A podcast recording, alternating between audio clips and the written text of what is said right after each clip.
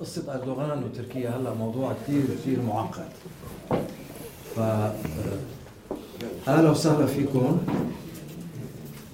آه، بهيدي الجلسة الثانية لهي السنة آه، فينا نقول إنه تركيا بظل حكومة أردوغان دخلت منذ أشهر مرحلة من الغموض وعدم اليقين. لا نعرف أين ستنتهي هذه المرحلة وكيف ستنتهي. عندما نتحدث عن الغموض في تركيا فإننا نقصد بالدرجة الأولى ما حدث في الأشهر الأخيرة يعني محاولة انقلاب وانقلاب على الانقلاب ثم موجة تطهير مستمرة حتى الآن. طاولت مؤسسات الدولة كلها الإدارة الإدارية والعسكرية والأمنية والتعليمية. طبعا الإعلام كمان صار في هجمة كبيرة على الإعلام المستقل وعملية تفكيك لهذا الإعلام. صار الوضع الآن بيشبه عملية إعادة تفكيك وتركيب. تفكيك شو تركيب شو؟ إعادة تفكيك الدولي وإعادة بناء الدولة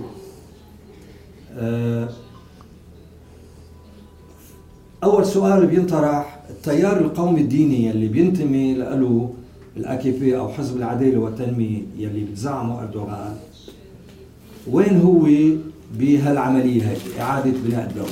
يعني قديش هو عم بيقود عملية وهو المسيطر عليها؟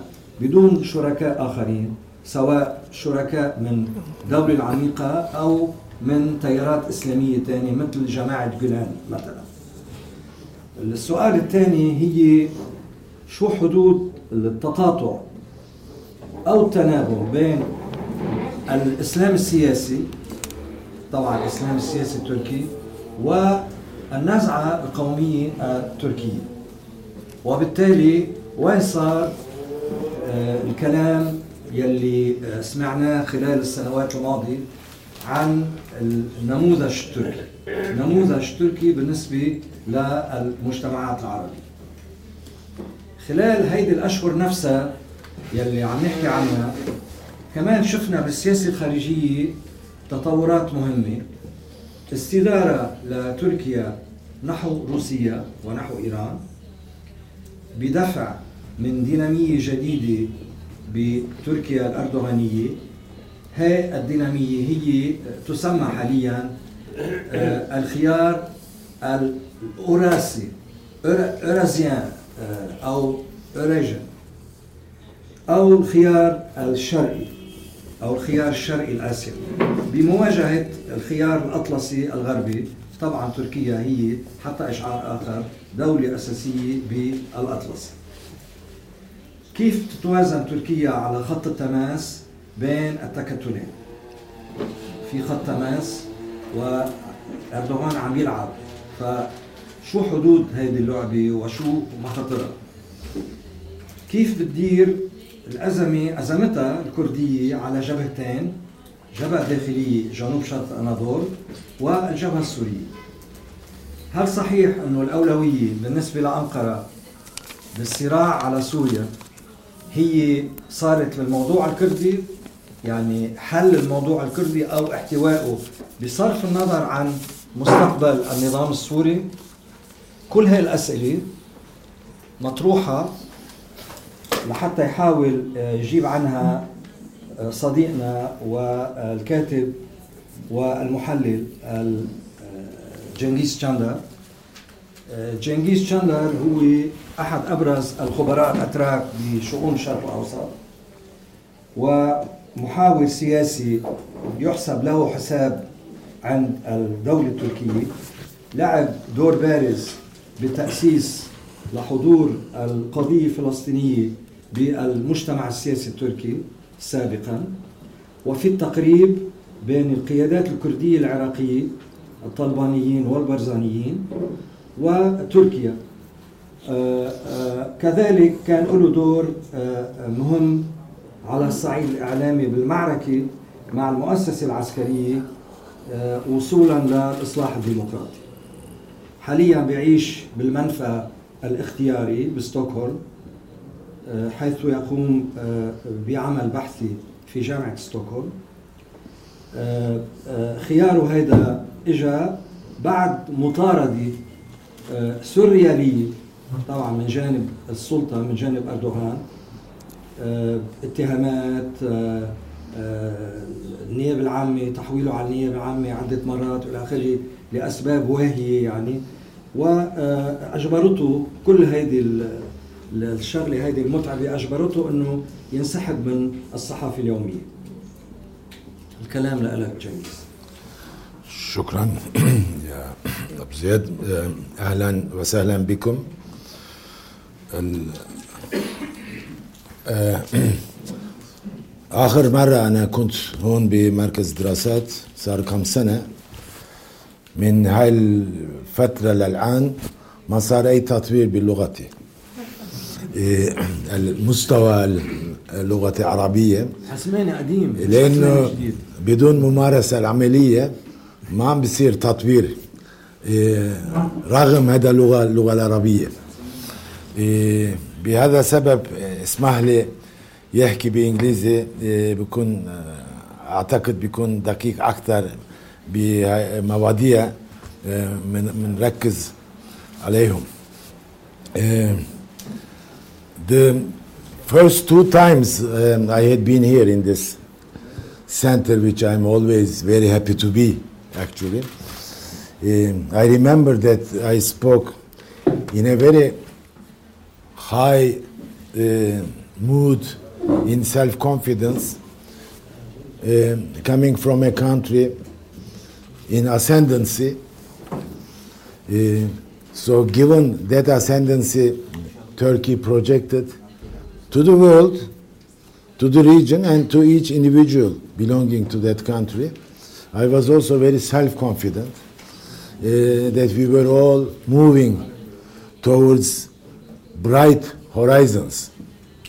Now I come the third time here to this room, um, particularly after the two years, and especially after since six, seven, eight months, what they call the failed military coup.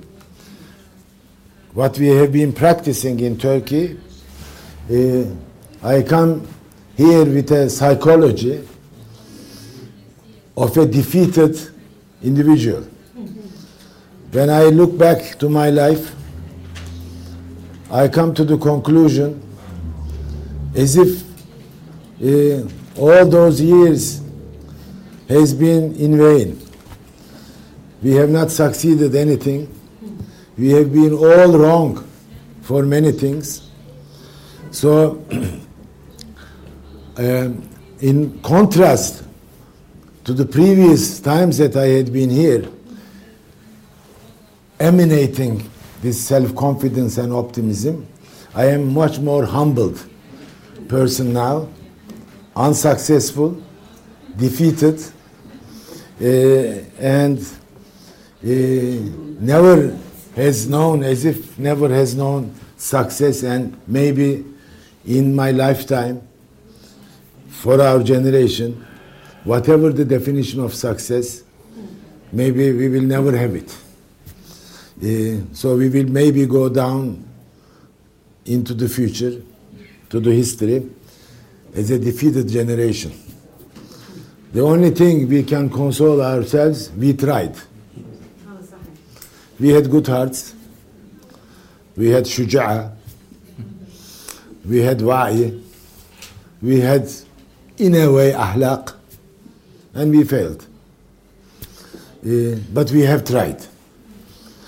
So, uh, uh, some weeks ago, I noticed that the people like us, uh, active political activists, or political scientists, or philosophers, or literary people, the people dealing with social sciences, know very less about physical sciences.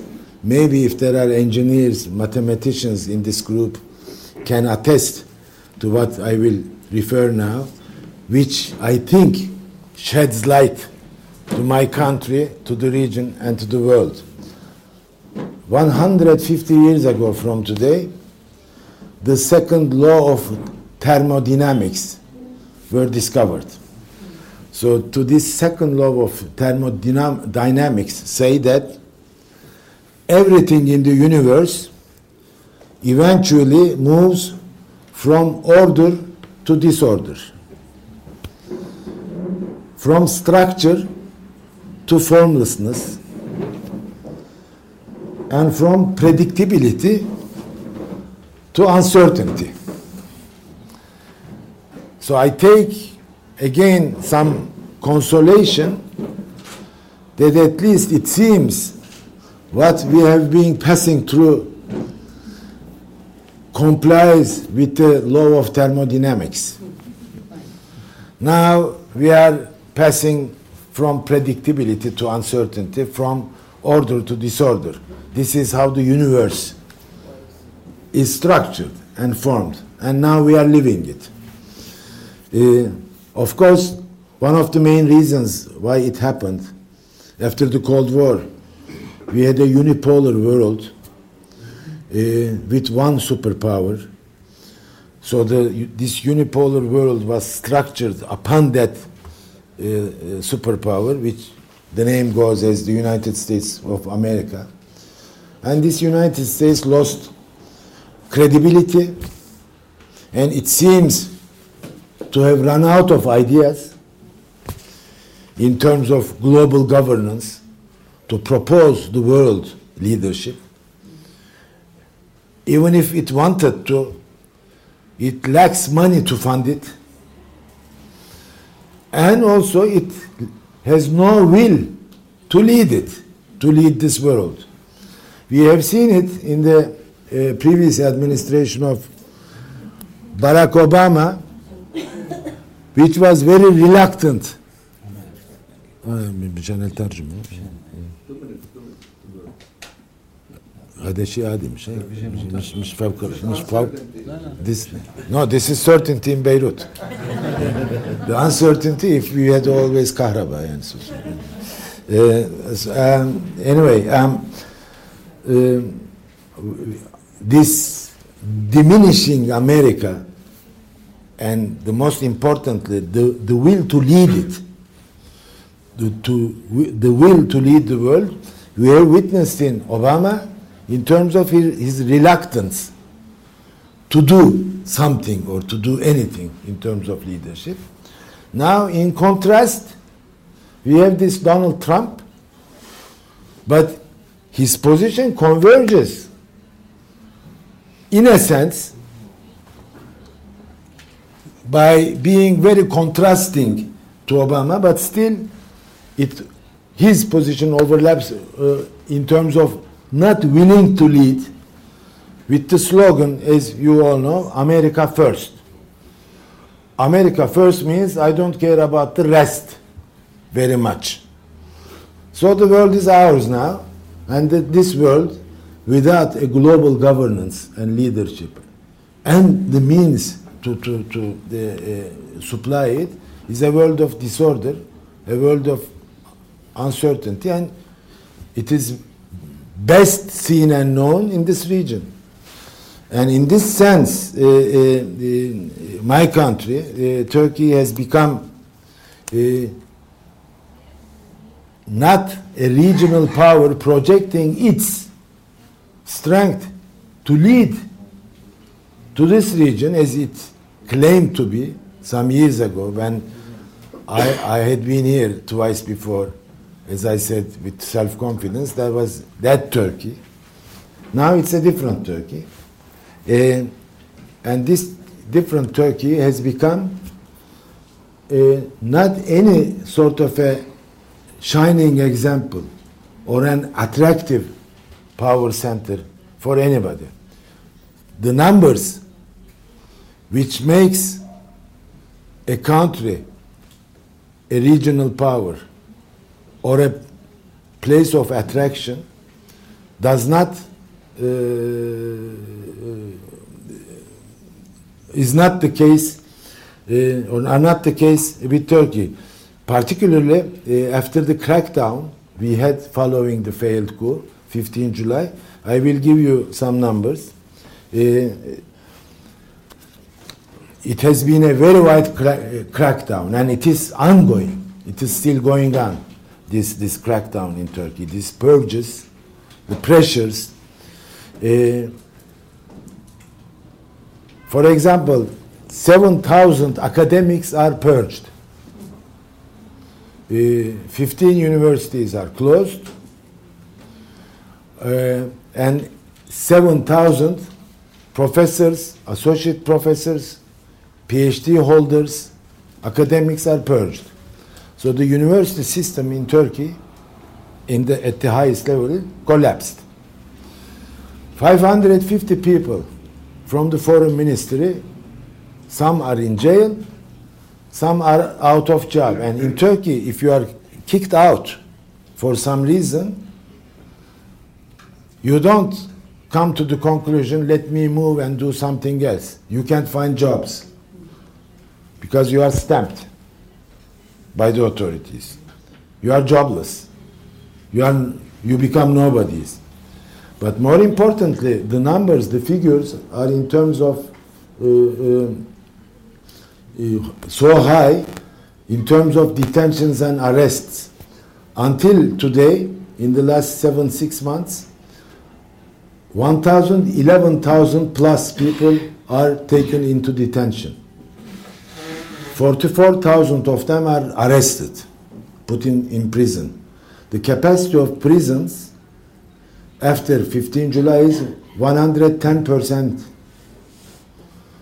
So it is so full that they started to, to pardon the ordinary criminals to find spaces for those who would be put into prison uh, politically.